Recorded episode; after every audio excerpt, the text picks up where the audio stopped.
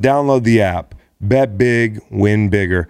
I've got to tell you, I really like the sound of that. And with WynnBET, it's just that easy. From boosted parlays to live in game odds on every major sport, WynnBET has what you need to win. So if you're from Arizona, Colorado, Indiana, Michigan, New Jersey, Tennessee, or right here in Virginia, sign up today to receive a special offer. Bet $5, win $400. If you're a new WynnBET player, you can make your first deposit of $20 or more and become eligible for the offer after opting in. Following your first deposit, you can place a minimum $5 straight bet on any spread, over under, or moneyline wager with odds of minus 120 or greater and have a chance to win $400 as a free bet credit. Come on, guys and gals. Download the WynnBET app now or visit WYNNBET.com. Download the app, bet big, and win bigger. And let's get after it.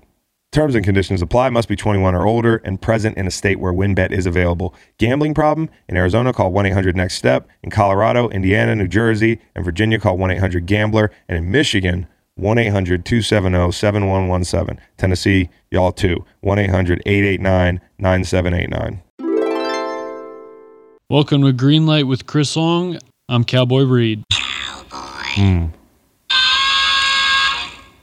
Today, Chris and Dr. Fax will recap the NFL's Week 13. We'll talk Minshew Mania, the Lions getting their first win, the unstoppable Brady Gronk connection, Steelers Ravens, Chargers Bengals, Washington Las Vegas, and Chris names his top three teams in both the AFC and NFC.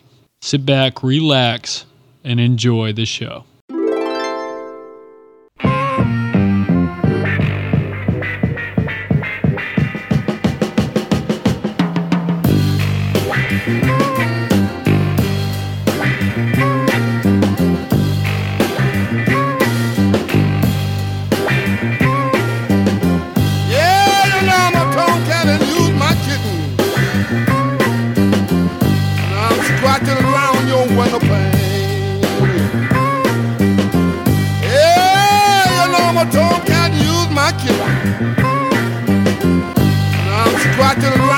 Around your window. Yo, Atwater, Atwater. California. Like Steve. Yeah, sure. Yeah, Steve Atwater, Broncos legend. Reed. That's the earliest Reed's ever chimed in on the show. Forgot I have his a microphone. Steve was- Atwater football card. I wish I got it signed by Did, I, him. did but- I tell you I sat with Steve Atwater at uh, at the Super Bowl for a little bit? Oh, for real? And he was one of the nicest people I've ever met that was great at something. I mean, the guy is just a remarkable human being. You'd be very, Kid Reed Dickerson would be very happy to know that. Current Reed Dickerson would be is very happy Good. to know that and Good. is very jealous. especially after that uh, that football game we just watched, which Yeah, we'll talk about in a little bit. Chiefs um, five in a row, they're rolling. Um, layup line, I'm gonna go Highwaymen uh, by uh, by the Highwaymen. The Highwayman. Let's do Yeah, it. I like how they defeated it. Outlaw Country. Nate, you into that? I'll get you into westerns and Outlaw Country. Somebody DM me and was like, "Hey man, if you want to give uh, Nate a good western, you ever heard of Deadwood?" I was like, "Yeah, I've heard of Deadwood." So yeah, Deadwood is where we start per some guy in my DMs. Okay. Okay, go do Deadwood. The dialogue's a little hard to follow. I have to I have to um figure out the name, but I was getting my hair done the other day Yeah. and in the shop there was a black western on with Idris Elba. It's like a The newer Harder They what- Fall. uh, It was I it was awesome. That Is movie tight? looks so damn good. Yo, I haven't it- seen it yet. But I, I wanna- so I, I'm- I I'm gonna have to watch it fully through. It was something where when I sat down, it was already halfway through, and the entire time I was glued Yeah. to the TV. And the the half of the movie I seen, great movie. Westerns can be awesome. Lakeith's, I thought Morgan Stanfield Freeman is- showing up in one in the '90s was was incredible. It was awesome. Lakeith Stanfield is a damn good actor. And He- Regina he- King. Oh, Regina King's in that. Yeah, she is fucking good. Fight scenes me. with the got the pistol work, everything. It- Okay. it's a it, it it was good, and it's Okay, funny. good, I thought good, about I thought about you because I'm like, yo, Chris just told me that I should watch a western, and You I would was like, look like at this. westerns. You would really like westerns. Anyways, I was a highwayman. Along the coach roads I did ride. Sword and pistol by my side. Highwaymen is a song by the Highwaymen, uh, which of course consists of uh, Waylon Jennings, Willie Nelson, Johnny Cash, and Kris Kristofferson, four of the greats in music. Period, not just outlaw country. And uh, it's a song Kyle and I like to listen to, and it is Big Kyle's birthday uh, today. Right now, it's 11:38 p.m. as we sit here and record this pod, and it's Kyle's birthday, and Happy he's a birthday. Kansas City Chief, and they just got to win, and hopefully he'll be back soon and healthy. And uh, Kyle was a cute kid, man. Fellow Sagittarius. He's a, he was a big, cute kid, and uh, and he really he really did melt my heart as a big brother, and he still does, even though he could throw me through a window.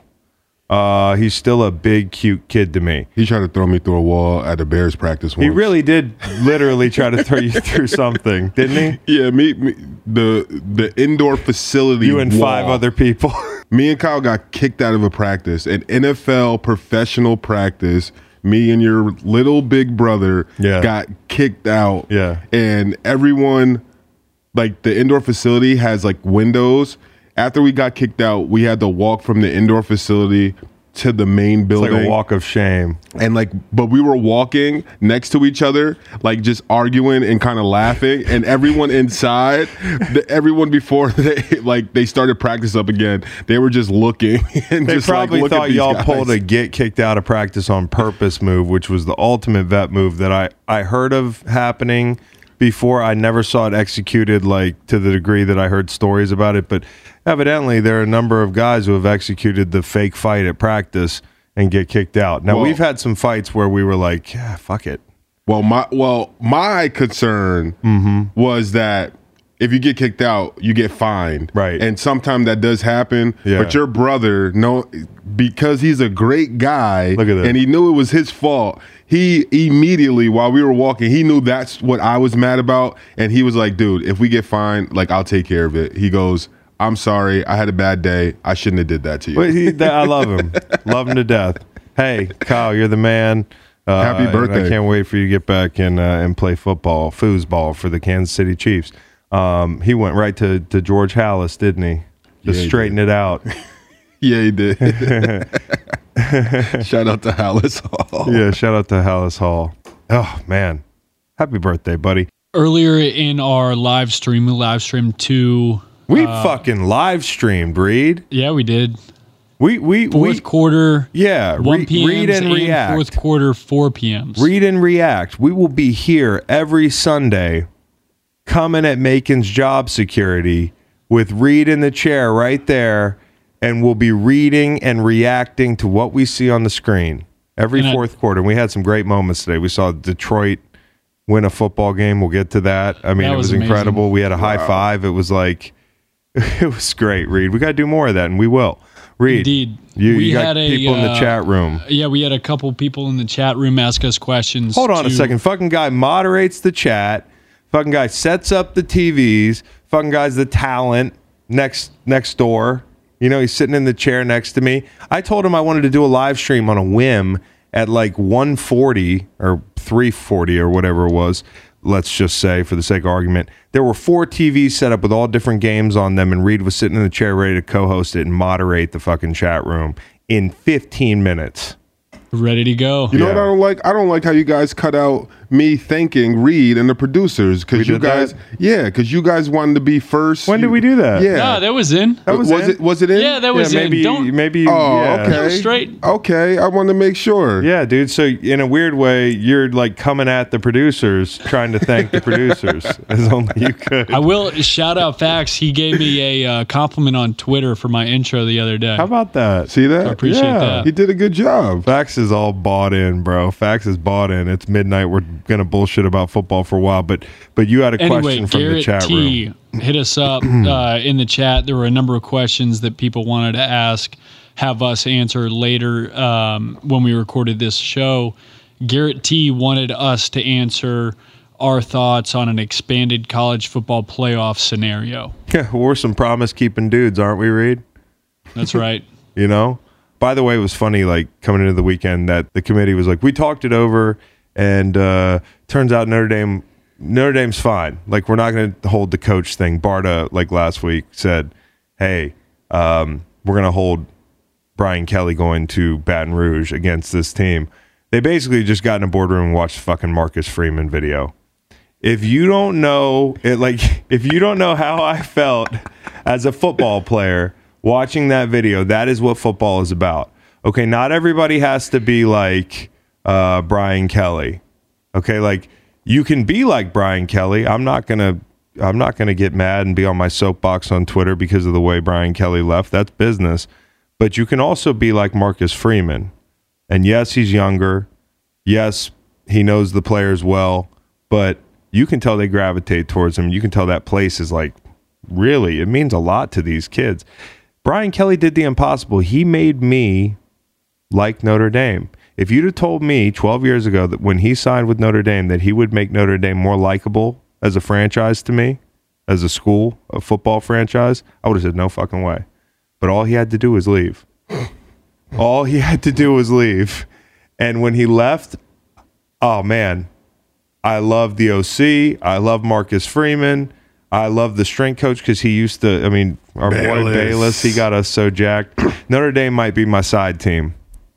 I have a college side team. I mean, we got a hire to make at Virginia, and, I, and I'm excited. Hoping, I'm hoping it's. We'll see.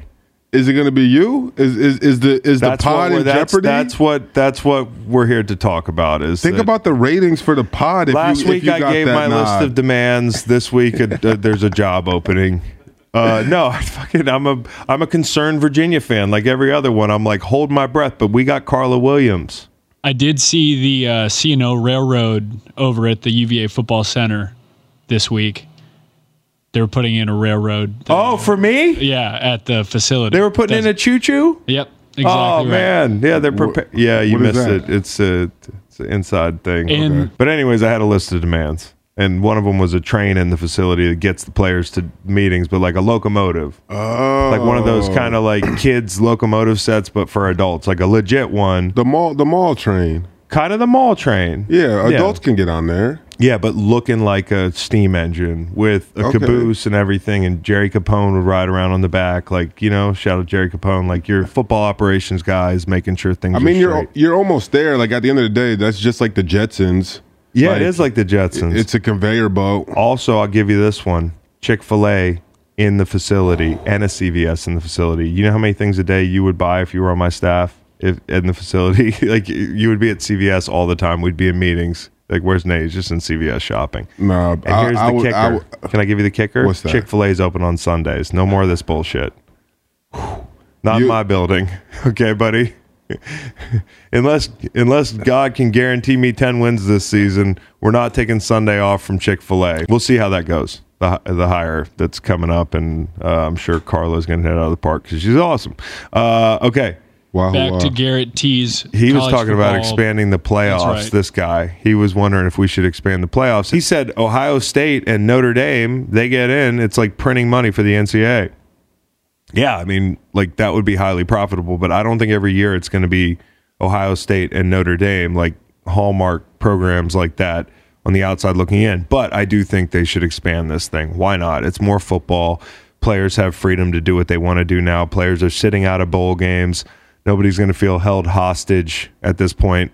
I don't mind another round to this thing. Like, here's the thing this weekend, the kicker is Bama, man, and Bama ruining college football again. like, there was a shot of them up like two scores early in the game, and all their great wide receivers were sitting on the bench talking to each Ba- other. Bama's the college Patriots. Yeah, Yeah, and there was a moment where it just hit me that I'm like, they're the Patriots. Like, They're- like what, what do you guys th- like? What are you guys thinking? What is everyone thinking? Like, I, I, it's it's one of those. They're one of those teams that it's more of the hope. Everyone's just like hoping and wishing Yeah. that like, like this is gonna be the year that like it's it's gonna And guess happen. what? And guess what? It's not the year. And as they were not. panning out of like a a shot of Mechie, I was like, God damn it, dude! and they're Like, gonna beat the brakes off Cincinnati. dude. I know it's gonna be ugly. it's gonna be ugly. Nick Saban's gonna be doing pull-ups. Okay. What No, did he say? no, here- he here- said he ate the rat poison Yeah, and it tasted good. And it He's tasted psy- good. He's psychotic, Tasted dude. yummy. yummy. Yummy. That- that's the yeah. is That's the key yummy. word. Yummy. grosser. Nick Saban is ruining college football by being too good. And here's the deal: all like I was talking to Big Cat about this, and we were talking about like he's all he's been saying for two months is that they're not good, and he was playing possum. They are good. And here's what's fucked up: we can't even get Georgia and Bama to play the first round. We're probably going to get a Georgia and Bama rematch in the national championship. And I don't know about you, but I don't trust Georgia anymore. Nope. Okay. Nope. I just don't like they. By the laws of, of gravity and nature, they'll probably beat them the second time. But I won't put money on them. I, I like. Listen, Not if that quarterback play. If he plays like like he did, they're they're they're gonna win. You can be as physical as you want. You can be as good up front as you want. But if if you've got guys like Bama that you can get them the ball in the flat to go forty yards, or you can take the top off the defense for forty yards, like that's scary. I don't want to see that again in the national championship. And and they played tough, but Alabama just showed us that they're Alabama. Aidan Hutchinson is trying to he's trying to he's trying to go number one or something. I'm not saying I would necessarily like maybe somewhere in the top five for sure, but like my man's trying to go number one. I mean he he was dogging people out there and, and Michigan. Aidan Hutchinson was great, and Michigan kicked the dog shit out of Iowa. I should have saw it coming. Iowa's terrible. Listen, the most heartbreaking, ridiculous play of the weekend is Oklahoma State damn near getting back in it. I mean, that was a physical, intense football game. That was like a very like Texas and Oklahoma people, a lot of people care about this game. A lot's riding on the line. Atmosphere football game in Jerry's world. And homeboy is running to the pylon and I'm thinking he's got the edge, right? But this dude for Baylor has like a movie tackle. I mean, he didn't think even for a millisecond about the Oklahoma State cat cutting it back. And to run full speed like that directly at the sideline is a petrifying feeling. and he just he needed all 21 miles per hour or however the fuck fast this guy can get up to to meet him and make the stop. And he made it. Incredible, incredible. Game of inches.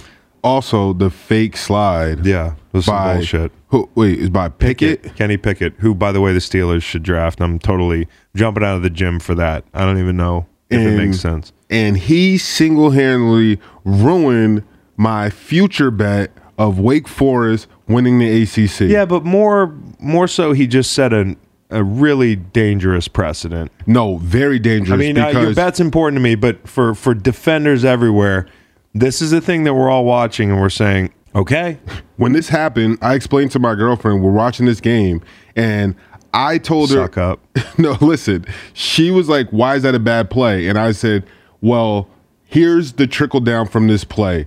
The fact that he did that fake spike, anytime that quarterback or quarterbacks are about to slide, there are more they are more susceptible of defenders taking their head off Yeah, just just decapitating them. because now as a defender i can say i seen footage of a quarterback fake a slide and the refs allowed it Yes. and scored a, mm-hmm. a 60 yard touchdown off of it No, it's it's a bad precedent. They need to fix that. They they need to huddle up on that. I don't think anybody ever thought of that. And Kenny Pickett, like, turns out he has swag. At the end of the play, I'm like, oh my god, dude, this guy is going to go number one overall. And then to hear, And then guys are going to try to kill him for doing that. and, um, and then to hear the the the correspondent they call the the the referee correspondent and you're watching the game and they clearly say that the the play should have been called dead as soon as he had did that it just I makes didn't even it know worse there was a rule for that, so it's good. We have safeguards, but ACC refs, man. Oh, and not to mention, I mean, I, we talked about the Bama game before we got to the pros. oh yeah Bryce Young, he's a gamer Oh my god, dude! I think he won the Heisman when he threw the ball over the ref's head, and the ref had to duck, and like he matrixed that throw in there. But I, I'm more impressed on his scrambling skills and Yeah. him and him running because he doesn't look like he's moving fast. Oh, he's but moving fast. He, Yeah. he is covering a lot, a lot of ground, and he's very poised. Like I, I think in college, you see a lot of guys just not seem like they're poised, and you hear about playing for a coach like Nick Saban. I just think all around he's he's going to be a great player at the next level. I don't know what it is. I don't know what Nick Saban's doing to find these kids, but they're actually all like mentally on top of the game. On Saturday, Alabama became the first university to beat a top five team in college football and college basketball after taking down Georgia in the SEC championship game. And then the men's basketball team beat Gonzaga, number three Gonzaga. Gonzaga lost, Seattle. huh? Lost Yep. to an SEC team. That's right. Shows you how much fucking college basketball I was watching this weekend, but didn't have that on my bingo card. By the way, an update on the Waffle House. I'm probably going. Nate, you know we do Thursday night time machine. Yep. You know the loser has to go to the Waffle House. Yep. we spent time there. So, of course, you know. But I was down bad, like already. Like it was late early for me.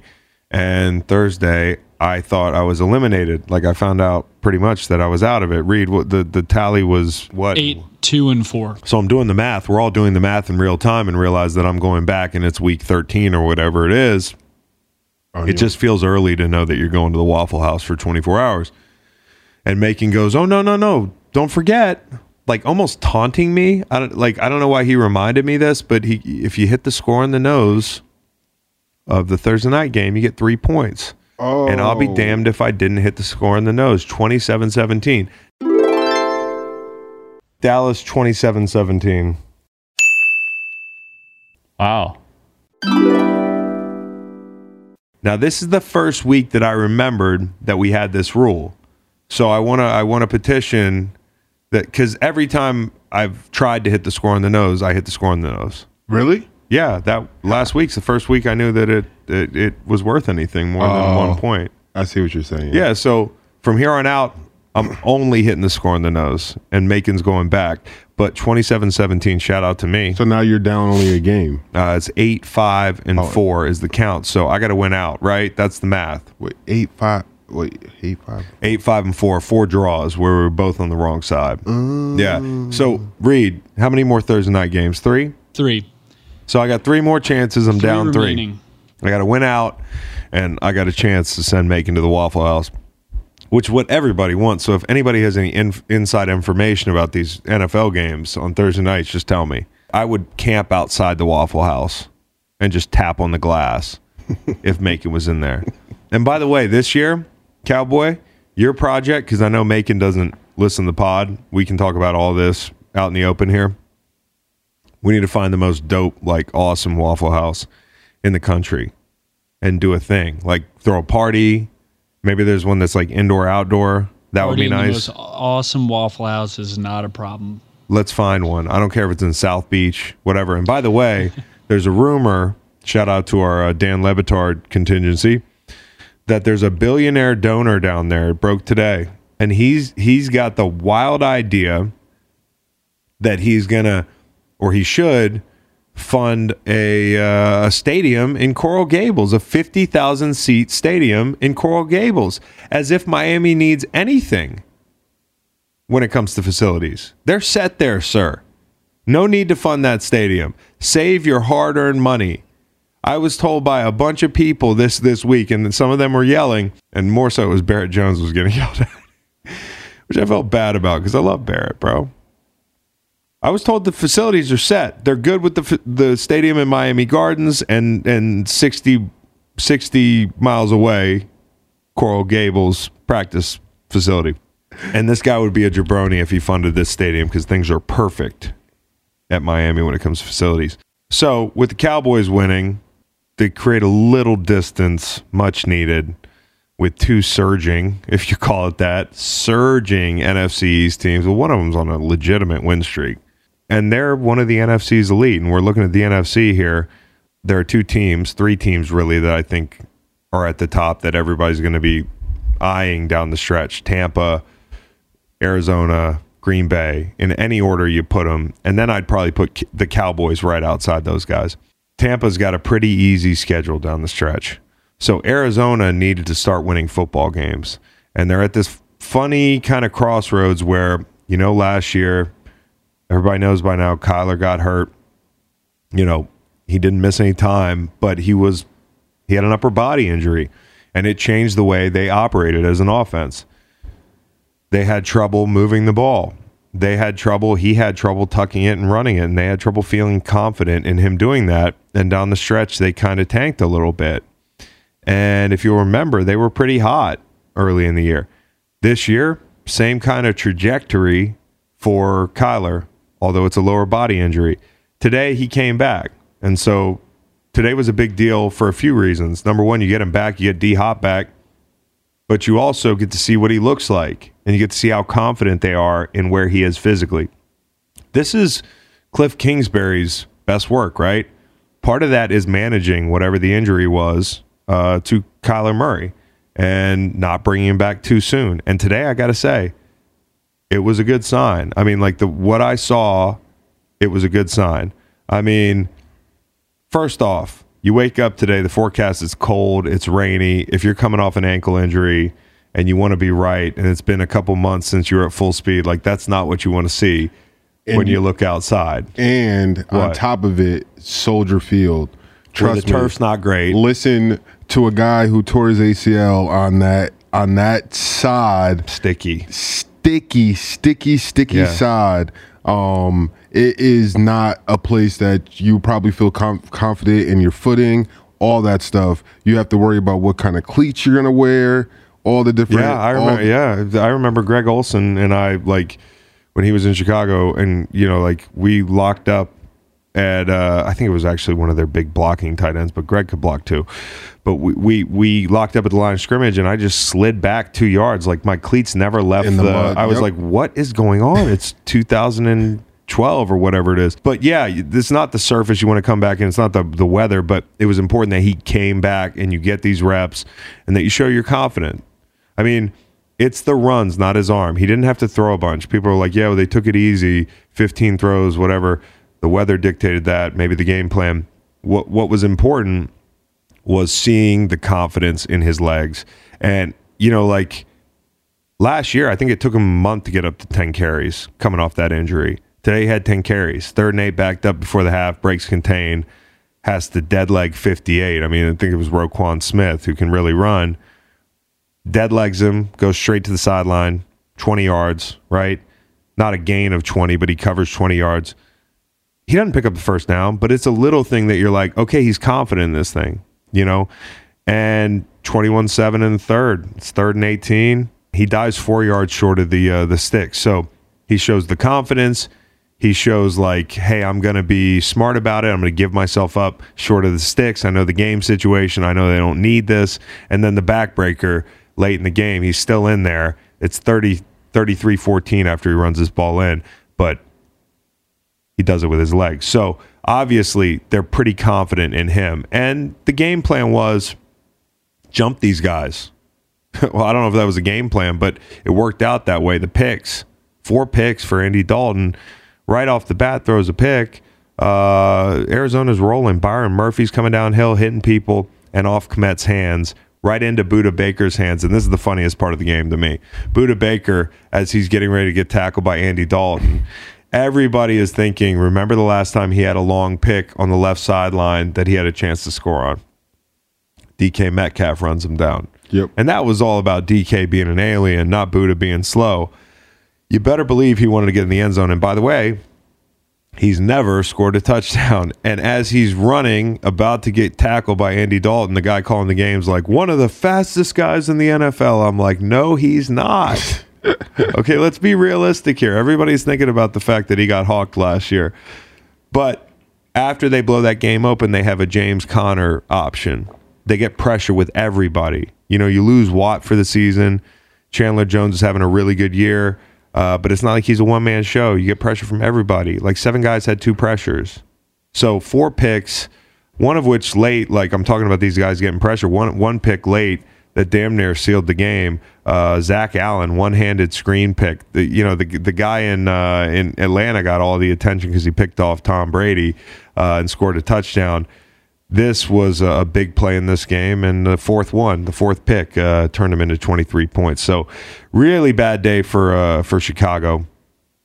You know, more of the same for them. And for the bag person, the person in the poncho up in the 400 level that looks like they're like fucking a hurricane correspondent, and they can't find the hole. They can't find the holes in their poncho. That wind, man, the Windy City. That's a metaphor for the kind of the the washing machine that this franchise has been in. Like just trying to get some stability here. It's just been hard, and I think uh, everybody knows they're staring a reset in the face. So. Do, do we worry about the Cardinals if they have a home game in the playoffs? Since they're so good on the road, they're seven and zero this year on the road. You know what? That's funny though, because I mean they've done a good job. You talk about on the road, like they've won on the road. They've won a lot of different ways. They they won with a backup quarterback. They beat the Niners with McCoy. They beat the Seahawks with McCoy. They've blown teams out. They bl- they blew the Titans out. They blew the Rams out. They blew the Browns out. They've come back. They were down two scores against the Vikings and won. I was looking at this earlier. They've won in big spots like Green Bay, and they've won outside in the rain. Like this team has really won in a lot of different ways, and Cliff Kingsbury deserves a lot of credit because he's been the common denominator there. The team seems very battle tested, and when it comes down to the end of the season, and some of the things you worry about, I feel like the Cardinals have been through it already. And one of your biggest fears is your starting quarterback going down, but knowing that you have quality wins with your backup, it's something that it's a little less of a feeling like a, of a of a scared or tentative feeling about play calling, about what you're doing, because you know, hey, worst case scenario, like if we have to put Colt back in, we It's have buy-in. a plan for that. It's just buy-in, dude. You know, like it's competency, of course, but it's also buy-in. When we won with Nick in 17, you know, Nick is a great player, but he also trusted and we trusted there were great players around him. This is a great football team, mm-hmm. right? Like, and I'm not saying that in the context of other football teams in different years, but I mean this year they're they're like towards the top of the league if they're if they're not the best team in the league. So this is going to be a thing where hey, if Kyler gets dinged again, you you've seen that you've you've won with Colt and you have the players to win with him. You might be able to survive in the playoffs for a game without a Kyler, but you don't want to be there. Two guys I want to mention from Chicago. I'll give out the uh, St. Louis Memorial Award to uh, to David Montgomery. This dude balled out today, and he was the only guy that you could go to on that offense and like being productive, being dependable in any weather. Like quite literally, that was him today. And uh, he's up in a year, so I don't know what they're thinking. Pay him, don't pay him. I know Barnwell had that article where he was talking about a bunch of guys that, that are the highest paid running backs this year. I wouldn't pay him if I'm looking at that list, but maybe it's important for the next coach to have that guy um, that he can kind of hitch his wagon to a little bit. David Montgomery has been a real bright spot for this team, and Robert Quinn is top five in the league in sacks. How about five, that? Top five, top five, How about that? top five. How about that? Where's that girl now? You're very online. hey, Tampa Bay took care of business today. They're you know the other active team um, in the NFC that's probably in the top three for me. Fake vaccination card um, affecting the uh, the outcome of this football game? Not so much. I mean, it probably affected the way Antonio Brownless um, Tampa Bay Buccaneers came in today, but they've been without him for six games this year. So Brady without AB, no big deal. 17 out of 19 first plays they throw the ball, which is really disrespectful to the Falcons. I mean, to the front, to the to the to the coverage. Uh, before the half, at one point, and by the way, Tom Brady has never lost to the Falcons. Before the half, at one point, Tom's interception or touchdown to interception ratio was like twenty-seven to three 27 3. before the screen that was picked Right. off. So we had a real chance at 28-3 career maybe not Career- career yeah yeah, career touchdown interception ratio against the which is incredible. That whole thing is getting out of hand. There was an eclipse earlier this year, and I found out about it right after we podcasted before the Thursday night game. It was Patriots, Falcons. Y'all remember this? Do you remember there was an a, eclipse that night, and the eclipse lasted three hours, 28 minutes. At this point, like, you can't convince me God likes the Falcons. You know, I know that everybody thinks God has favorite football teams because we asked God, can we please win this game? Like, God's going to choose you. Well, God's not choosing the Falcons, dude. I don't know what it is about the Falcons, but the eclipse going three hours and 28 minutes was was overkill. I mean, that was twisting the knife.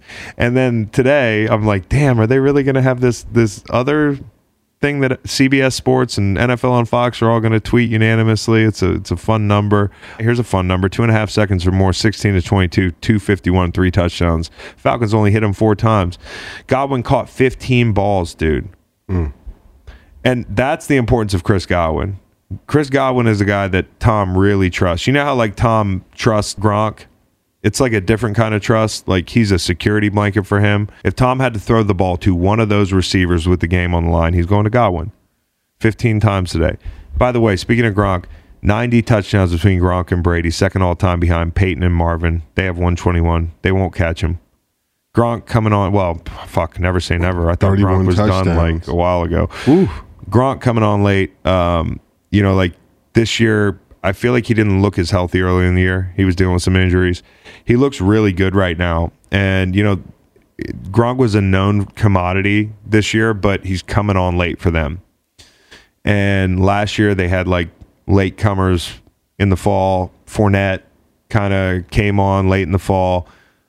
This team will improve. The D line's improving. They're getting more pressure. You worry about the run game. I mean, Cordarrelle Patterson ran through like four tackles on a long run early in the game, but that's Cordarrelle Patterson. Okay, so but two sacks for both interior guys today. Vita Vea and Ndamukong Suh. Suh had two on third down. They were like ranked last in the league or bottom five in the league um, in third down sacks, which is a bad predictor for success on defense. Like I said this on Mina Kimes' podcast two weeks ago, and I feel good about it now. I said they're going to come on up front, like because Mina was talking about they haven't been, you know, like where is the pass rush in some of these situations? There are slumps. Sacks come in bunches, and I think this is a get well game for them, as was last week. They won't look back. They'll be better up front. And the D tackles are picking up the slack. Only guy I feel bad for here is Matt Ryan. Okay. I feel bad for Matt Ryan. He looked good moving in the pocket today. We'll see what happens next year. You know who I feel bad for? I feel bad for whoever bet the spread because Yeah, that was fucked up. at the end of the game, Russell Gage dropped a touchdown, which would have covered the 10.5 spread. I know. Ridiculous. Crazy. Ridiculous. I mean, those, those are those are the things you you slam a door about. because it, especially when you kind of feel like, yo, we're not going to beat them. I would but, kick the but- door but we're not going to. We're, we're we can cover this spread. Yep. I, I can be a fan and bet and feel feel decent Yeah, about if you were this. a Falcons fan and you were like, oh, we're going to cover, that was, you've had a bad Sunday, and I apologize. We'll stop talking about your team. Rams back on track? Question mark. That's what I have in my notes. You should too. No, I, I mean they're back on track to beat up on the Jags. I'm an idiot. I bet the Jags. Taylor, not blaming Taylor, but Taylor looked confident, and I I was confident. I gave him out on Friday. I don't know how I did this weekend. It's been a blur. Stafford 11 to 16 against the Blitz. He's like a movie character. Crash uh, Davis is that his name? No, it's not Crash Davis. It's Jake Taylor. Jake Taylor's the Crash Davis is Bull Durham. Crash Davis is the is is is the the OG on the team, and the guy's hitting the mascot, and also he's hitting the Correct. the uh, you know he's also hitting the older lady too, right? You've seen Bull Durham? Check that out after you see the westerns. Major League. That's uh, Jake Taylor. Matt Stafford reminds me of Jake Taylor. He's like the grizzled veteran, hasn't won before. He's out there in slow motion, just getting blown up. Like I, when I think about Jake Taylor in that movie, I'm thinking about him like legging out that last hit and he just it hurts to run and everything's falling apart like that's matt stafford right now but you can't help but but respect him. I know that he hasn't been great lately. He was better today. I mean he he got torpedoed today in the chest as he blew up his throwing hand on somebody's helmet. They took him to the blue tent. And they were like "Uh, is he bleeding out of his ears? All right just send him back out there. He's like literally got buddy lee stuff going. You know, love the football or not, you love the guy. You can see why Sean McVay seems to really have fallen for him and things have leveled out now. And why Cooper Kupp is hanging out with him so much. And, you know, Hey, he was filling up the stat sheet they're today. back on. They're back on. He had eight catches for Yeah. 129 and a touchdown, but also Cooper Kupp is the first player in NFL history with at least 100 catches and 10 receiving touchdowns in the team's first 12 games. Definitely the first white guy to do that. Oh, 1000%. Throw that in the stats also. For sure. Um, hey, Sony Michel, good day. Van Jefferson, good day. Two guys they're going to need down the stretch. They need the running game addressed, and they need the Robert Woods void addressed. And um, Odell giveth, Odell taketh away because Odell had a, uh, a touchdown, but not um, Odell, not without chicken winging a touchdown early in the game. Odell, alligator arm, Beckham. Alligator arm in a big way in the same spot he caught that spectacular catch five, six years ago. Man, he was scared of that hit. hey, listen, man, just calling it how I see it. Sometimes we, we get caught looking bad, but he, he made up for it later. He had a touchdown later. You know, I, he didn't want to be in the hospital next to Matt Stafford. Matt Stafford is he's got broken glass under his feet. He was hit with a baseball bat. He fell down a three story flight of stairs, like all that stuff. This is per Dianna Russini. like, I love this new game. You know, letting us know people are hurt. We fuck. TickPick should be your first choice to buy football tickets because they save fans money by never charging any service fees ever. Visit tickpick.com. That's T I C K P I C K. Got rid of all the service fees that the other sites charge. TickPick guarantees the best prices on all of their NFL games. If you can find better prices for the same seats on another ticket site, TickPick will give you 110% of the difference in the purchase price. If you're like me and you can't wait to get back into an NFL stadium, visit tickpick.com. NFC East, man, I love this division. Second favorite, fir- probably my favorite division. Second favorite division being the AFC North, but the NFC East, man, you you got uh, two big wins in that division today. The Eagles, they were on today. The Eagles were on. The Eagles were on, dude. And Gardner Minshew with that mustache, it's there for the taking. I'm not saying the job's there for the taking, but people's adoration of you in Philadelphia they haven't scored like that in in almost a decade. I feel like in Philly, I, I don't even know. Not almost a decade. I'm be, I'm exaggerating, but they scored on their first five or six drives. It wasn't since 1978 that the two teams scored three touchdowns consecutively on their first three drives, respectively. That's a fucking mouthful. Okay, but they did all that today, and Gardner Minshew's got to be happy. His stock's up. But look- as a guy after this season, he could join that crowded quar- quarterback carousel. He may. He's playing for for for paper. I mean, I'm glad he did win because he didn't want to be the only quarterback to lose for the Eagles against the Jets. The Yeah, Eagles yeah, are there was a big 12 streak and, there. They're 12 and 0 versus the Jets all time. So Incredible. Those teams live right down the road from each other, and in the history of football, a very old game. There hasn't been a Jets win over the Eagles, and I love that streak. This is going to be low key one of my favorite records if they keep keep holding it. And Gardner Minshew is etched into the books of history. He's a part of it. it's so great for him. He's bouncing around places and just getting these key wins and Yeah, bro, leaving, the- leaving, leaving his mark in different cities. What, what, what an awesome I'd like situation I'd like for him to him. find a home. I, I often wondered if he if he could be the guy somewhere. I don't know. Um, it's just the Jets, but damn it, if they didn't look good distributing that football and just playing within the offense today and uh, and checking down when he needed to do that, hitting Dallas Goedert, who made Howie Roseman look really good today uh, for a bunch of yards. The first touchdown pass was was a great great throw by Minshew. Great job buying time all day. He moves really well in the pocket. Uh, and the second one was a great pick concept. Uh, they get away with that one, and they're in the end zone a bunch. So good day for the Eagles. Gives them a little positivity and gives. It also lets you know that Jalen's not doing well this week. If Jalen's not healthy, you start Minshew. But Sirianni kind of said after the game, and I don't know if he meant this week, but Jalen Hurts is the starter. Which from that I would glean he's healthy as well. Well, if you want to have uh, Minshew find a permanent home, there's a stat line here. Um, you got uh, Baker Mayfield through 24 games, Gardner Minshew through 24 games. You don't even have to read it. I know. I know which one's better. 37 touchdowns, 5,500 yards, 11 interceptions.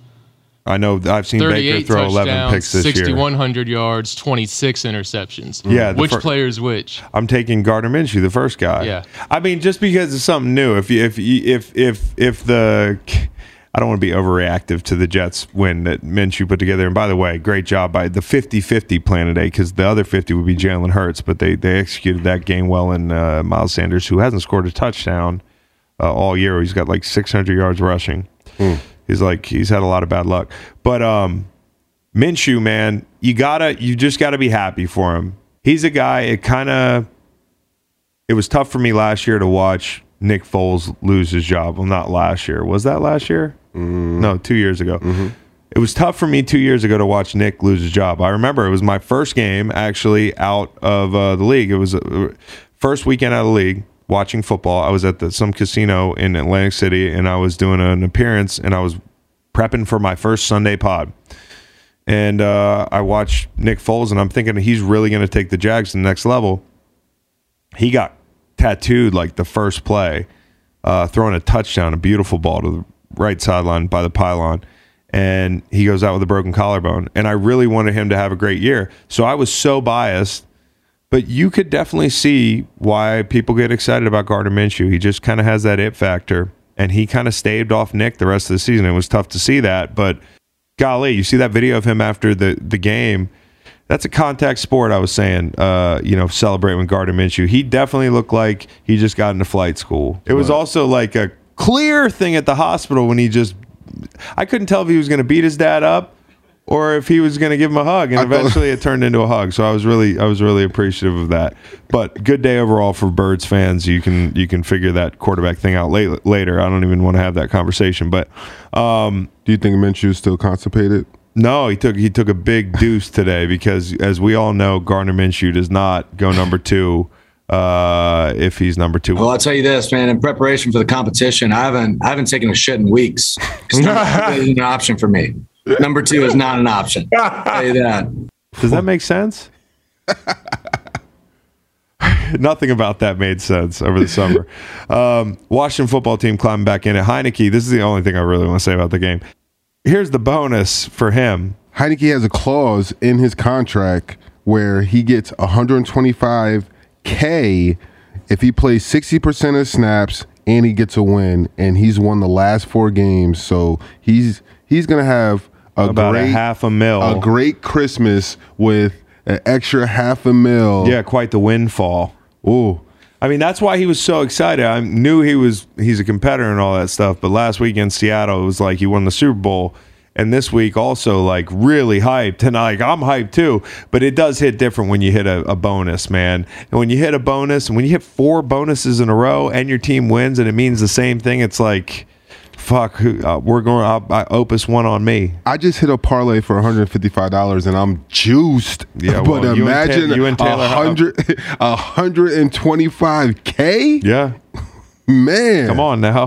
right? Come on now. Every time you win a football game and you only had to score like 17 and 19 points to do it two weeks in a row. I mean, they're doing a good job there. Scott Turner, who I question, you know, his hiring, quite frankly, on this show, he's fucking doing a good job with the guys he's got. Logan Thomas, who's uh, who's a tight end, obviously lost for the year. I, I want to talk about that in a second, but uh, he was a quarterback coming out. McLaurin, third rounder. Antonio Gibson, um, community college wide receiver. Heinicke, XFL guy. Uh, I read that today. It's like when you really think about it, they've done a good job of identifying talent, taking chances, and making them fit in this offense with a bunch of different quarterbacks, which is tough. And ultimately, everything they're doing is a reflection on Ron Rivera and his leadership. And uh, I do, I, I feel bad for Fitzy, Fitzgerald, because he thought, we thought this was the year he was going to take a team to the playoffs. This team might go to the playoffs without him. And he got hurt the first game. Reminds me a little bit of the Nick Foles thing. I thought he was set up to succeed in Jacksonville. And same thing with Fitzy. Logan Thomas had a great touchdown catch. You know, like I, I hate when people say, you're sitting in a hospital bed in a cast. Uh, I'm a Virginia fan, but good luck on the comeback. You should just care anyways. I was bummed out to see it, but as a guy who's who's on the other side of a rivalry, and they just kicked our ass. Uh, in all seriousness, I hope he comes back soon. His story, Tough play. tough play, and a tough play for people to understand. His story is really cool getting to where he is because he's a really good tight end in this league and he's carved out a really nice name for himself. And he was a quarterback coming out. And that's a really rare thing to be able to go from quarterback to a position. And he's Ask- done it like at Ask a, Tebow. At a high level. Yeah, ask Tebow. He's the real Tim Tebow. Yeah, for sure. That's sure. the real Tim Tebow. But this dude got his ACL took out today, and I, I hate to put it that way. I'm just that was the action. Like Yannick Ngakoue goes to cut him, and we call that a crunch play. Anytime the, the tight end comes back across the formation to block the defensive end, that's like a crunch play. It's a big collision. Usually, the advantage is to the tight end. He can see who he, who his target is. The defensive end, you have to be like adept and know who's coming to block you and go meet that and read your key. A lot of times you're caught in awkward positions, and a lot of times tight ends, if the if you're facing them, will cut you straight up, which is part of the game. Yep. we know it's part of the game. So what we would do sometimes to combat that is we would try to cut tight ends to dissuade them from coming across and give them a little trepidation that we feel. It's a face up cut. It's face to face. You know I'm coming and I'm trying to cut your legs out. I'm going to build a pile. And I'm also going to make you think twice about coming next time and definitely not cutting me because I'll be on the same plane and we'll both be knocked out. And I can remember we used to do this against the Seahawks, and Luke Wilson was like, "What the fuck are y'all doing?" Because it's perfectly legal, but they don't take it into account. And I'm like, "Yeah, it's not. It's not real cool when we do it." William Hayes used to really piss people off doing this. I mean, people were like, "Not that motherfucker again." But it's a perfectly legal play. It is not a dirty play. It is an answer, in my opinion, to what tight ends do to us. And that's not like a vindictive answer. There is a tactical point to like cutting a blocker if you can get to him early enough and it's tight enough to the line of scrimmage. Hey, it's a physical game, and there's certain plays in this game that we hate to see, but It's part of it. It's part of it, and it's gonna happen. It's gonna keep happening, and it's unfortunate. And all we can do is hope that um, he can come back, and that wasn't his last play. It can't be dirty if if if in the same moment you can cut me. Yeah, like no, it just yeah. can't. It, it just can't be dirty. I hope he's back. I mean, he's a, he's a fucking hell of a player. Dallas schedule: Washington, New York, Washington, Cardinals, Eagles. I think Dallas has this division, but this Washington and Eagles race is Kingston. I mean, what are, what are we looking at here? We got to use our ex- exclusive rights to 538. Yeah, the NFC is kind of muddy. You got basically the five teams you mentioned up Matt top. Nacky. I didn't get that joke for like a whole week, by the way. Really? Yeah. Uh, Are you fucking kidding me? Cardinals, Packers, Bucks, Cowboys, and Rams all have four losses or less, and then you have Washington, San Francisco, and the Eagles all sitting there with six wins, mm. vying for two spots. Mm, mm, it's a logjam. It's a good old fashioned NFC East log jam. And I feel like the NFC has been the, the division for quite some time where like it's muddy around seven, eight, nine wins. And uh, it's no different this year. There's going to be a lot of mud. And shout out to my producer at Amazon with NFL Films, Jason Hartilius, who is a Giants fan. And he had a tweet today in two games since the Giants fired Garrett against teams under 500, one touchdown by an offensive lineman, an average of 257 yards of total offense, and a coach says they're moving in the right direction, years away from being remotely competitive. Blow it all up. That's one take. That's what Giants fans feel like right now, and I it's I feel like the temperature's as high there as it is almost anywhere.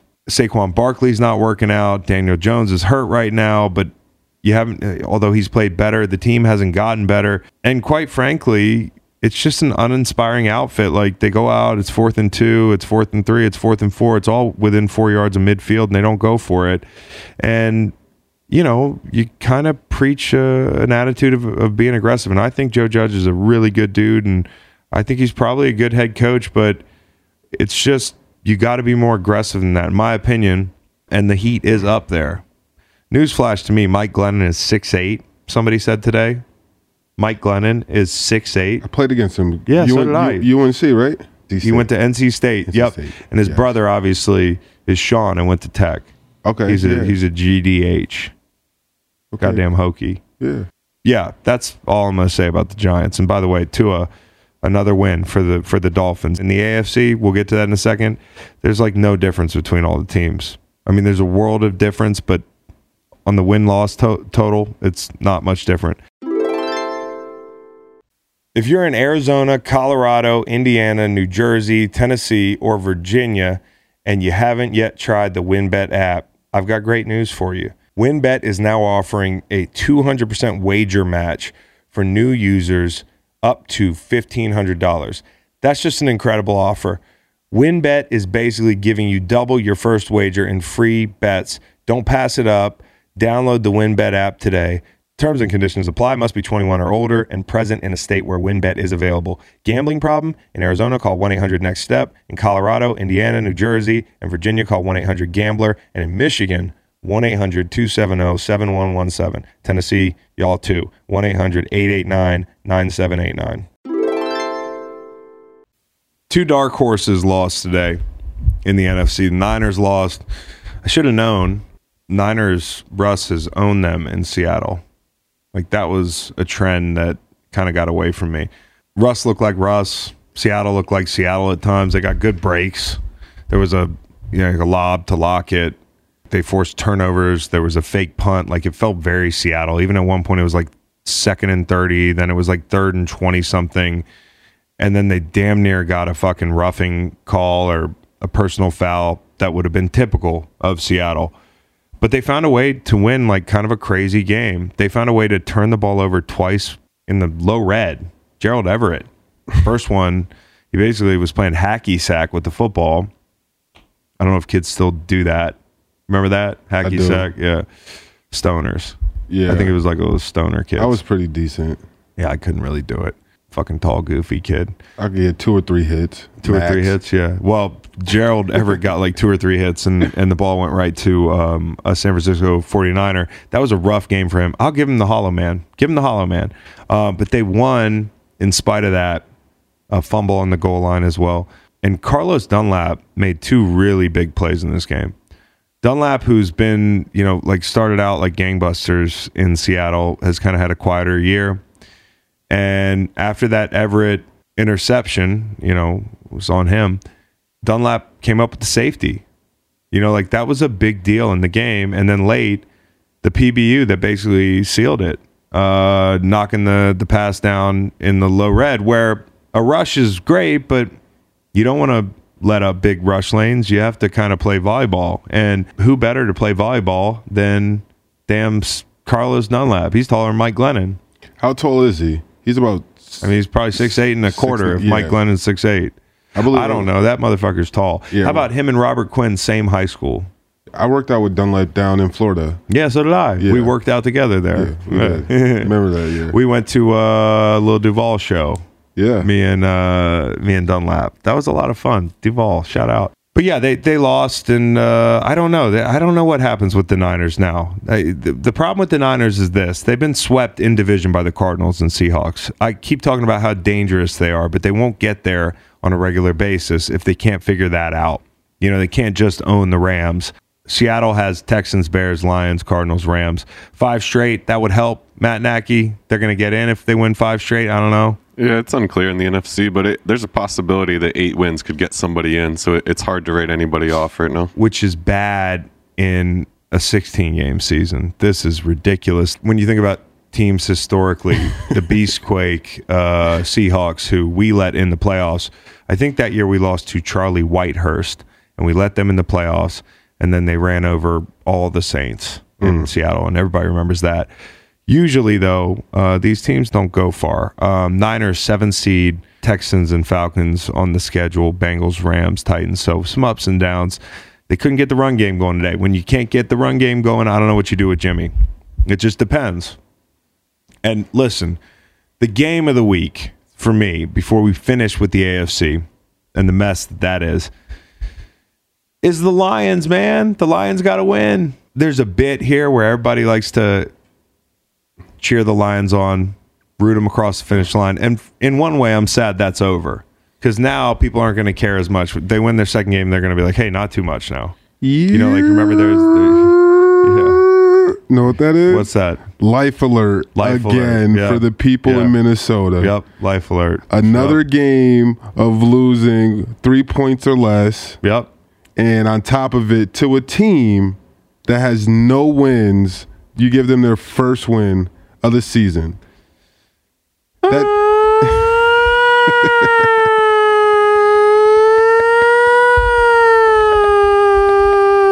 That's really good. Oh. Impressive. So, anyways, I just like it's another heartbreaking loss for the for the Vikings, but for the Lions now, if you win another game, people are going to be like, "Hey, a little too much winning now. Uh, you, you got to think about the draft."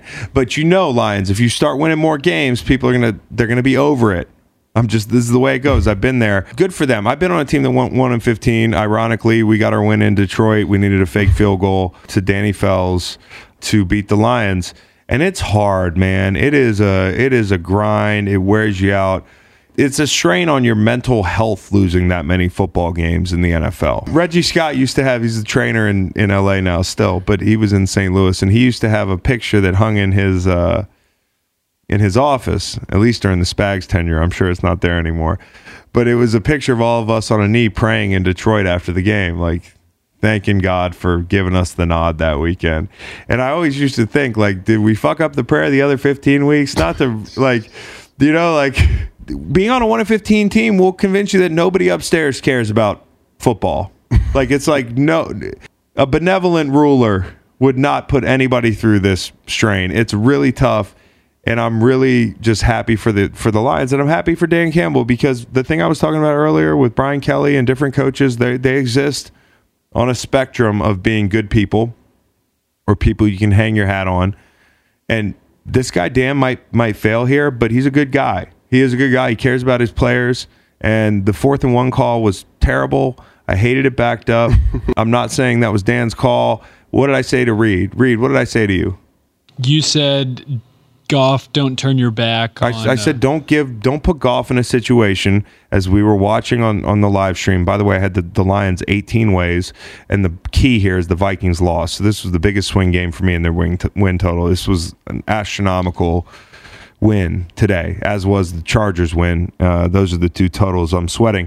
But I said don't on fourth and one backed up with a chance to seal this game. Two minutes to go. The ball's on them to go for it. I get that part of it. In fact, I thought that was the right call. But don't have the guy that you're not sure about turn his back to defense. And sure enough, it ends in not only uh, turnover on downs, but a turnover, turnover, which was ugly. If you'd have told me that when the Vikings got the ball under two minutes, they would score a touchdown and then the Lions would answer it with one of their own. I'd have said you were crazy. I mean, it took a third and 11 where the back caught the ball at the, at the 50 and ran out of bounds somehow. It took 14, was dog tired. St. Brown, that's his name. He was dog tired. He tapped out, and I go, Reed, after one of the plays, he tapped his helmet, you know, like, come get me in a two minute. I'm like, buddy, the game's on the line and my money, dude. And then next thing you know, this guy catches the game winner.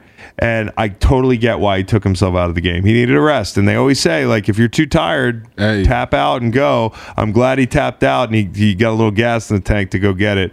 And a bad defense on the last play. That was one of the if you were talking about this game, you were talking about that defense. One and sixteen is a lot better than one and zero and seventeen because zero and seventeen, nobody's thinking about this. It's never been done, obviously, Ooh. and you know, like True. That would have been tough to match, exponentially harder than zero and sixteen. You know how the 72 Dolphins pop champagne whenever the last undefeated team goes down? What do you think the 08 Lions and 17 Browns do when the last team gets a win? Do they like They go to a, some they go to like a, a a group and talk about their feelings. I feel like that shit just doesn't wash off. Yeah, it just doesn't. I can remember in college watching our, our locker room. I've said this on this pod before. Greg Camarillo scored a touchdown for the Dolphins circa 08 or whenever they were almost 0 16. It was like a walk off and they weren't supposed to win the game. And it was at the end of the season. It was the thing that kept them from joining that really unfortunate club. So it's great for them. And for the Vikings, it's even better because I have a real shot at cashing in this bet now. And the Vikings loss to me is so backbreaking that it reminds me of one of those like when Jeff Fisher was there and we couldn't get over the hump and we had bad quarterback play because guys were hurt. And it was no fault of Fish's, but we just couldn't get over the fucking hump.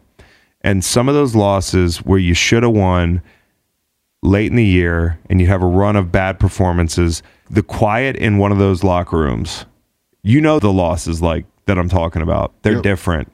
where everyone's sitting in a locker and like you know the team's gonna have to bring it up to talk to the coach and everyone's kind of lagging around. But what the fuck are we to say, dude? Yep. There is nothing to say. It's over. And everybody knows it. Unfortunately, Matt Nagy, they're not eliminated. And that's the problem is like you go to work, it's fucking weird. You're like, when you decide as a team that you don't deserve to be in there, like that's a feeling that you never forget. There were times in 2018 with the Eagles, we lost a game to Tennessee that was abhorrent. And I had a bad play late. Me and Michael Bennett had a bad play late on like a third and something, third and long, where we let Tannehill scramble out, and there was a big disagreement on the sidelines. And you know, we had championship DNA as a team, so we were able to recoup. But after a game like that, you feel like it's over.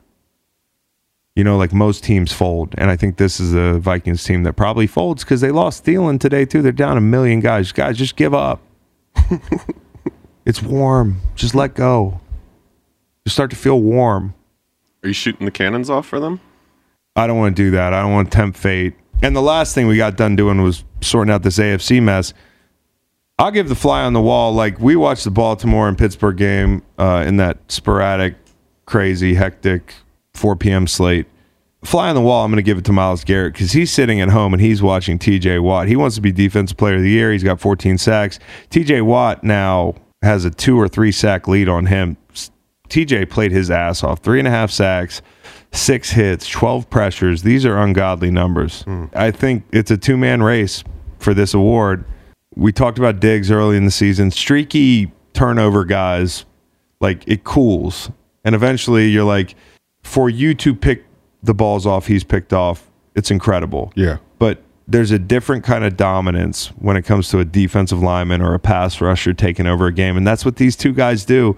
And so I'll give TJ the game ball because watching his the veins in his neck pop out, screaming at the top of his lungs with a million terrible towels in the background, that's football to me. Like that's fourth quarter, division rivalry, you're cornered that makes my hair stand on end. Getting opportunities on third down to go fucking make a big play. That's what being clutch is about. And TJ Watt is clutch. He showed up when his team needed it.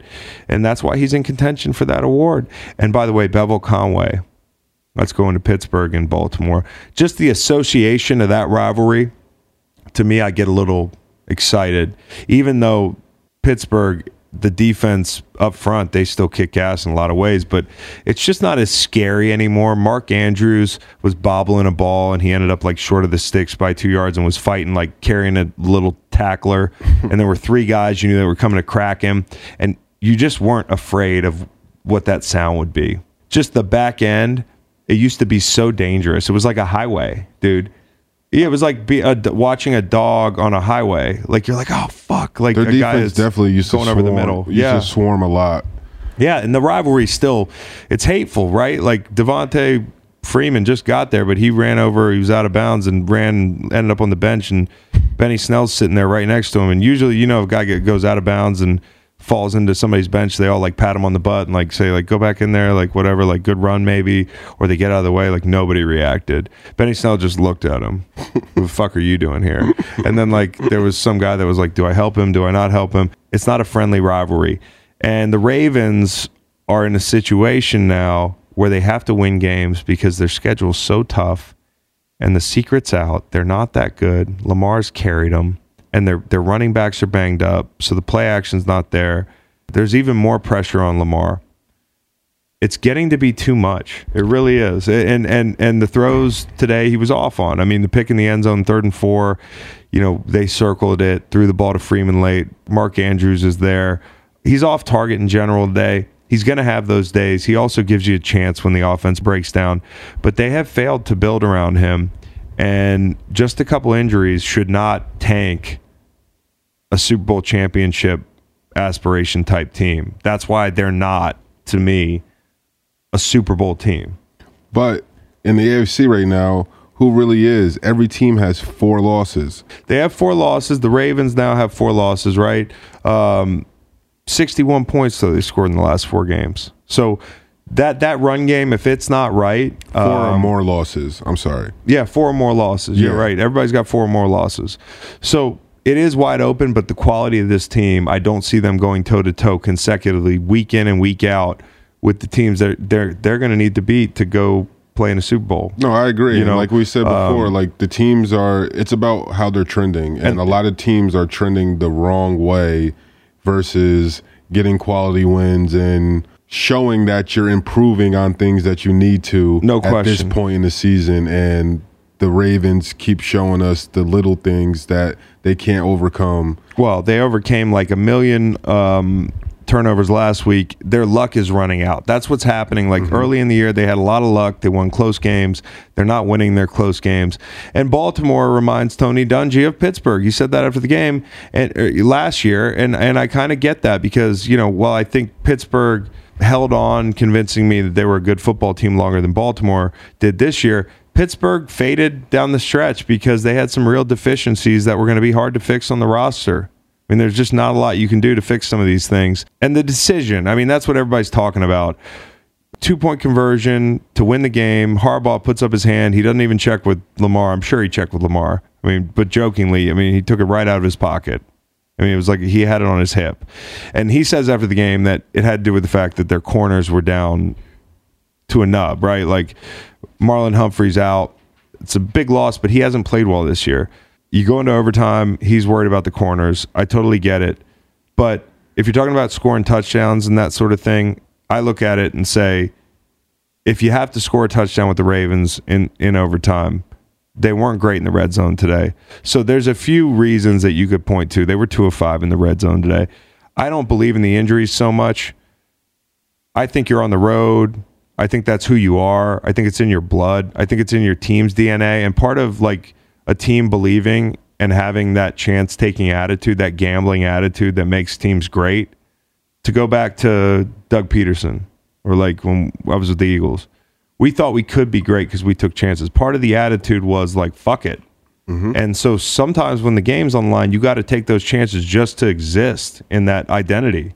That's who they are. The play was there, and Lamar missed the throw a little bit, and Andrews kind of slowed up, but TJ Watt affected that throw. I'll make it about TJ Watt as much as anything, and, and that's the difference in the game. And maybe the difference in the number one seed. I, I don't think they're going to pick up a lot of wins after this. Uh, Browns, Packers, Bengals, Rams, Steelers. Football is the greatest reality show every single week because it's so great to think about just a few inches and we will be having a different conversation here right now talking about how big Harbaugh's balls are Yeah. to go for it and them throwing a two point conversion Yeah. and all this stuff Yeah. and off the fingertips and it's a whole different story. whole different story. We're talking about how clutch the Ravens are and and and how they survive all the. But that's the thing. You live dangerously, and eventually it catches up to you, and and that's what's happening to them right now. So AFC number one seeds got eight wins. I mean, there's. There's Kansas City at uh, eight wins right now. There's the Patriots at eight wins right now. The Titans with eight wins right now, which doesn't even feel real because their entire identity is out for the foreseeable future. Uh, they've lost convincingly lately. Um, But like you call them all the time, they're cockroaches and they they're hard to kill. and they're hard to kill. But they're definitely different than the other two teams with eight wins right now that people are respecting as contenders, the Pats and the Chiefs, who just won. Matt Nagy. It's gonna be a sad day when we have to ring the horn for the Tennessee Titans. That will be sad. I think it's going to be the playoffs because they're cockroaches. Yeah, so unlike in the NFC, where our team is probably likely to get through with a record of eight and nine, in the AFC, it's pretty good chance that it's going to take a record of ten and seven to get in. So right now, you got the Chargers and Bengals at seven and five, and the Colts at seven and six, kind of on the fringe. There's three teams without six wins in the AFC. Like the Dolphins and the Patriots are two games apart. Insanity, actually, to think about. put the Dolphins in the NFC, and the Miami We- we- Herald would run an article about how they're going to win the Super Bowl. Yeah, Miami Miami Herald, if they were in the NFC, would have already had the parade uh, and sponsored it. And they might be writing an article about us soon because we we killed them last week and they won again. But like, there's three teams without six wins: Jets, Texans, Jags. Tennessee and Baltimore have eight wins, but I don't take them seriously right now. You know, and one team it's because of the injuries and. The other team is because of the injuries, but also because I don't think they were that good even to start the season. Their fucking injury report looked like a band T-shirt. They, it looked like if you just zoomed out and relaxed your eyes, there were so many names on there. I thought they were playing in Spokane. I thought injury report I was playing in Spokane. Well, they they like heavy metal, and there should be a band called Injury Report, and they should use the same font and do a poster because it looked just like it. That thing was it was a thick with two C's. Injury Report, and um, Thick, thick, thick, thick, yeah, the, the these teams are banged up. So I wrote this at eight twenty three at the kickoff of uh, Kansas City game. My three best teams in the AFC are the Pats, the Chiefs, and the Colts in no particular order. And the Bills and the Chargers are on the outside looking in there. And some people are saying, "What about the Ravens?" I just told you. The Colts scare the Pats. In my opinion, I'm not saying I'm not speaking for the Pats, but if I'm the Pats, the Colts concern me. If I'm the Chiefs, the Pats concern me. And if I'm anybody, the Chiefs scare me. And uh, I think the Chargers scare corners. So like everybody's scared of somebody in the AFC, and I'm not sure who's afraid of the Bills, but we'll find out tomorrow night. This is a tailor-made opportunity for them to regain the standing that they've lost. You know, it's kind of it, the NFL is kind of the opposite of um, you know thousand bridges. Like you burn a bridge and you're a bridge burner.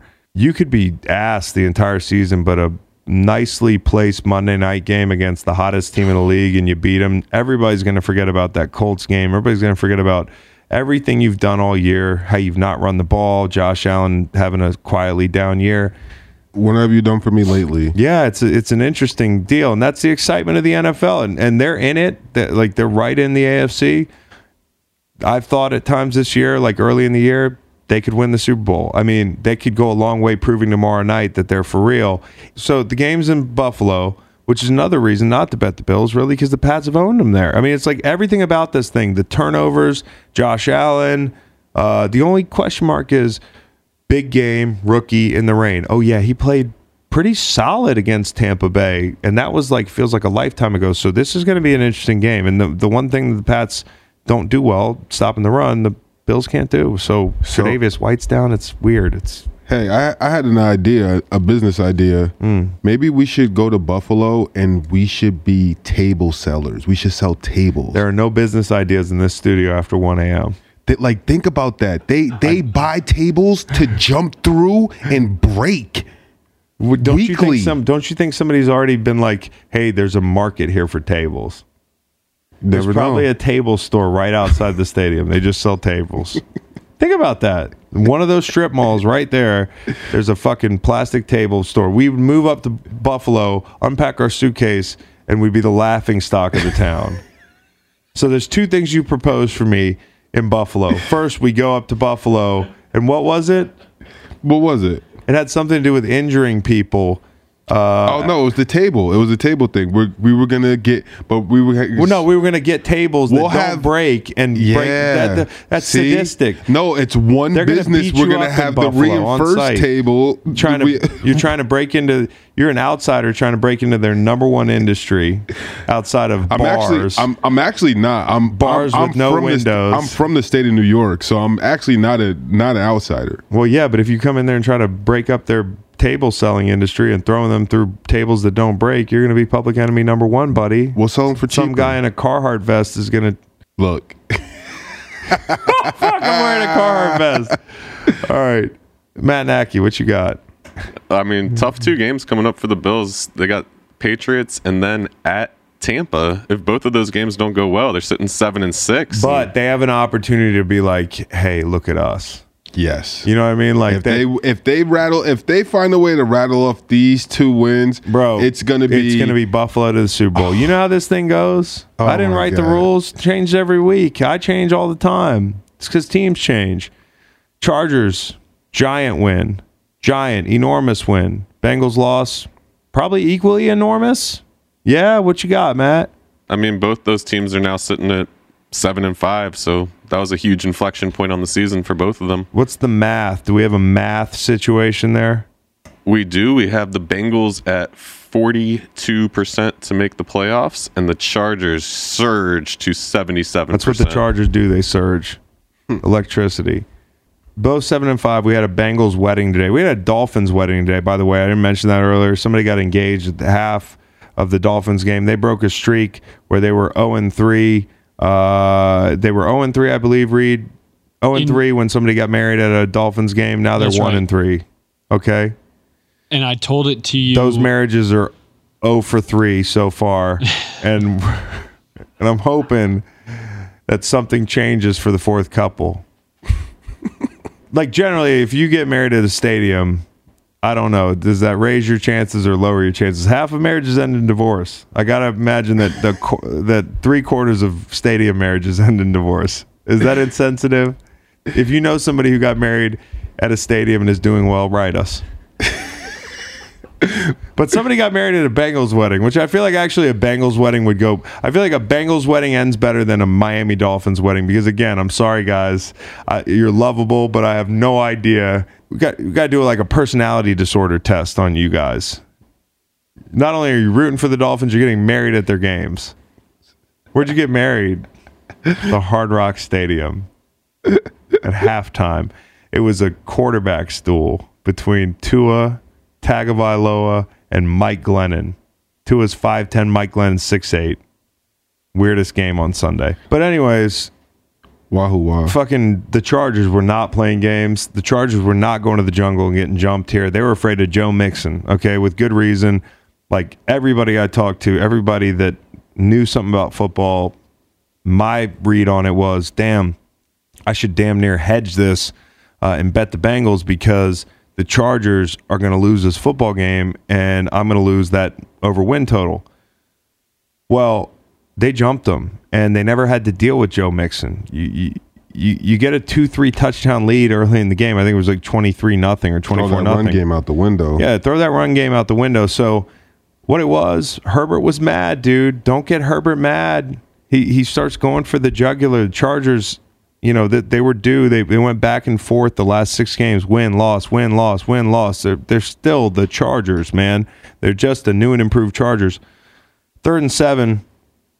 I mean, he just rips a ball to Parham for 50 for no reason. Basically throws a Hail Mary because he's just like, fuck, I want to win this game. I want to throw the ball far.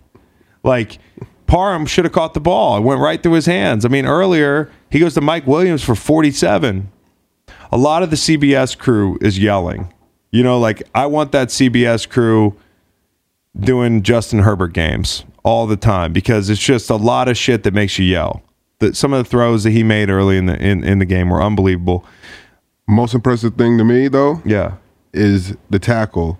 Oh the yeah, his the- tackle. The, tackle he made on the pick Was that he amazing. threw. But just like you said, that ah, I, I just want to throw this ball. When he threw that pick, it was when he went for that tackle. He had it, his mind made up He might that have this wanted- dude is not scoring a touchdown off of this interception. Listen, those two quarterbacks have balls because last week Joe Burrow tried to beat a guy up he has no business trying to beat up after a pick, TJ Watt. And then this week, uh, Justin Herbert found a way to run down an interception, use the sideline, and get his head across. There But are he- corners who don't make that tackle. He- like I, I don't see that tackle made with that effect. he made quarterbacks. I think all the quarterbacks should thank him because he made you guys all look good. or he made them all look bad because then like later you got Teddy Bridgewater trying to tackle in that game. We'll get to that in a second. At least he tried this week. The O line was hurting for Cincy. They're guys, they're they're young guys who were replacing guys, penalties early. They were backed up. It was third and long. They got jumped. Ja'Marr Chase, two drops, pick early uh, on him. You know, Burrow was mad. That finger, that pinky is important. I get it. Like he's frustrated. And he came out and threw the ball pretty well. The throw to Boyd on third and, and three, like uh, over, I forget who it was, but he just floated that thing in there. It looked fine to me. Stood in there, got blasted, throwing the ball to Boyd, like took one in the sternum. Just a tough guy, man. Tough. Just angry when it's not going well, but not in a self destructive way, in a way that he really channels that shit. And they damn near made a run. He was so mad on, on fourth and four at the end of the half when he's trying to figure out if they want to get a playoff or not. He just walks off and is like, fuck. Like, what is going on now? That's how bad they were playing in the first half. Unforgivable issue for them, though, was the fumble. You can do all those things, and Joe can put you back in the game. But when you fumble that football and you give up a return for a touchdown, totally swings the game, killed the momentum, and that was it. And on the other side, Ekeler, rare couple fumbles, they survived those. Are you worried at all about Joe Burrow's finger injury? I am a little worried about it uh, because fingers, it's such an exact science. You like you want that thing to heal in the perfect shape. I have a few fingers that didn't heal in the perfect shape. And because I was a D lineman, I wasn't worried about my fine motor skills. Now, like I drop things all the time. Like I, I have a fused thumb. That's something that like it just happened. I have a plate in my hand, but I have a bunch of like fingers that are like slightly off and they're like all bent up. That makes it hard to grip a football if it doesn't heal right. So I know it's like supposedly a dislocation. The swelling can make things heal kind of funky. You got to keep that down. You got to keep it straight. It's got to heal in the right position. Yeah, it's not going to be like a Russell Wilson situation, but he's just got to like stay on top of that. I'm Definitely sure. got to stay on top of it, especially coming to the end of the season where it's getting cold. These games are going to start being colder. That Yeah. finger being stiff. i- it's more about even if you get the treatment that you that you need and the finger feels all right, what's going to happen in game, like after halftime, not Yep. moving it, and all those type of things. So it, it it'll be interesting to watch that here coming in the later weeks. Yeah, no, I, I mean they're not out of it. And again, Trey Hendrickson, Rashawn Slater, people aren't beating him. Uh, he had a sack today, at least one that I saw. He just continues to impress even me. I'm like, damn, this kid's just like even better than I thought every week. And I, I've already called him a great rusher. That's a nice pelt on the wall there to beat that rookie because that rookie's been playing really well. Lastly, the Chiefs. Listen, the Chiefs saved my bacon today. They were my knight in shining armor. Uh, they were my Rapunzel. I think I was the princess and the pea. All that shit. I was chasing, and they saved me. It was a fairy tale. I bet them a million ways. I bet the, the under a million ways, and it worked to perfection. A lot of people were saying, "Hey, the Broncos might want to think about them." Nah, right, Reed? Go Broncos forever and always. Yeah, but also not quite the the vote of confidence because you got you, you got a brain. You've seen the way the Broncos have played. You've watched a lot of it up close. When they play the Chiefs, they don't play well. And tonight, man, they had their chances, but that defense for Kansas City has played really well the last uh, month or so, and that's bad news for everybody else because they don't have to 100% fill, figure out the offense if they play like that defensively. Now, the one thing that they haven't figured out, that receiver. Who's the guy that he can trust? Like Pringle, couple drops today, and as you pointed out, Nate made up for it on special teams. He was about to be our hollow man. He might have been a hollow man if things had changed differently. and but he saved the day by pushing a Broncos defender into Yeah. his own Yeah. returner and causing a turnover. Yep, yep. Dropped a few balls. You know, Tyreek dropped a few balls. Let's not forget about that. Like it was a windy night. Things were off. You know, they had to commit to the run game. Two very good running backs in this game. Williams is is a total fucking stud. He falls, he sneezes for three yards, dude. Like he just he's really hard to wrap up and tackle. You can tell he's a powerful guy. But the Chiefs, man, the Chiefs, they got the job done. And um, I don't know if they can figure out how to use Josh Gordon and they find a way to win a Super Bowl because of him becoming a viable option. That 30 for 30 would be great. Oh my God, dude. Unbelievable. And I want to give Sorensen the OA award because a guy that looks like looks like a 30 something year old white guy with a receding hairline and he he high stepped into the end, end zone and, and guaranteed a cover for me. And and when he picks the ball off at the the 40 yard line, nobody's thinking Sorensen's going to the house, but You he can what- really run. So I'm giving him the OA award. You know would have just made that just even perfect if he would have got into the end zone and did the gritty. If he did the gritty, Yeah. which is the thing everybody's doing with the Yeah. arms and the legs. I'm pretty sure. I'm not gonna say I'm pretty sure dance. he can't do it, but if he did do it, it would it would have been very impressive. Well, if he could have done the- even the, the- if swag he that he did- did, whatever he did, I've never Yeah. seen it before. I So did it's not know Sorensen had swag. I gotta It's- talk to my brother about that. That was incredible. That's something that he's probably done in practice a million times. You know, you get practice interceptions Yeah. and things like that. Yeah. and maybe you you really just think about it and you're like, yo, if it happens, I'm gonna do this. that was uh, that was a heavy high step. But those guys stepped up on defense, and and I'll keep it short on the Chiefs. Chiefs are scary. Yeah, they're in it, and uh, you know they get a guy named Kyle Long back eventually, and uh, it's more depth on that offensive line. And I don't know. I'm excited. I'm excited for my brother. Speaking honestly, because there was a time where I was like, damn, like they're not that good this year. Okay, they seem back. I'm pretty excited. Hey, I didn't do best plane ride and worst plane ride.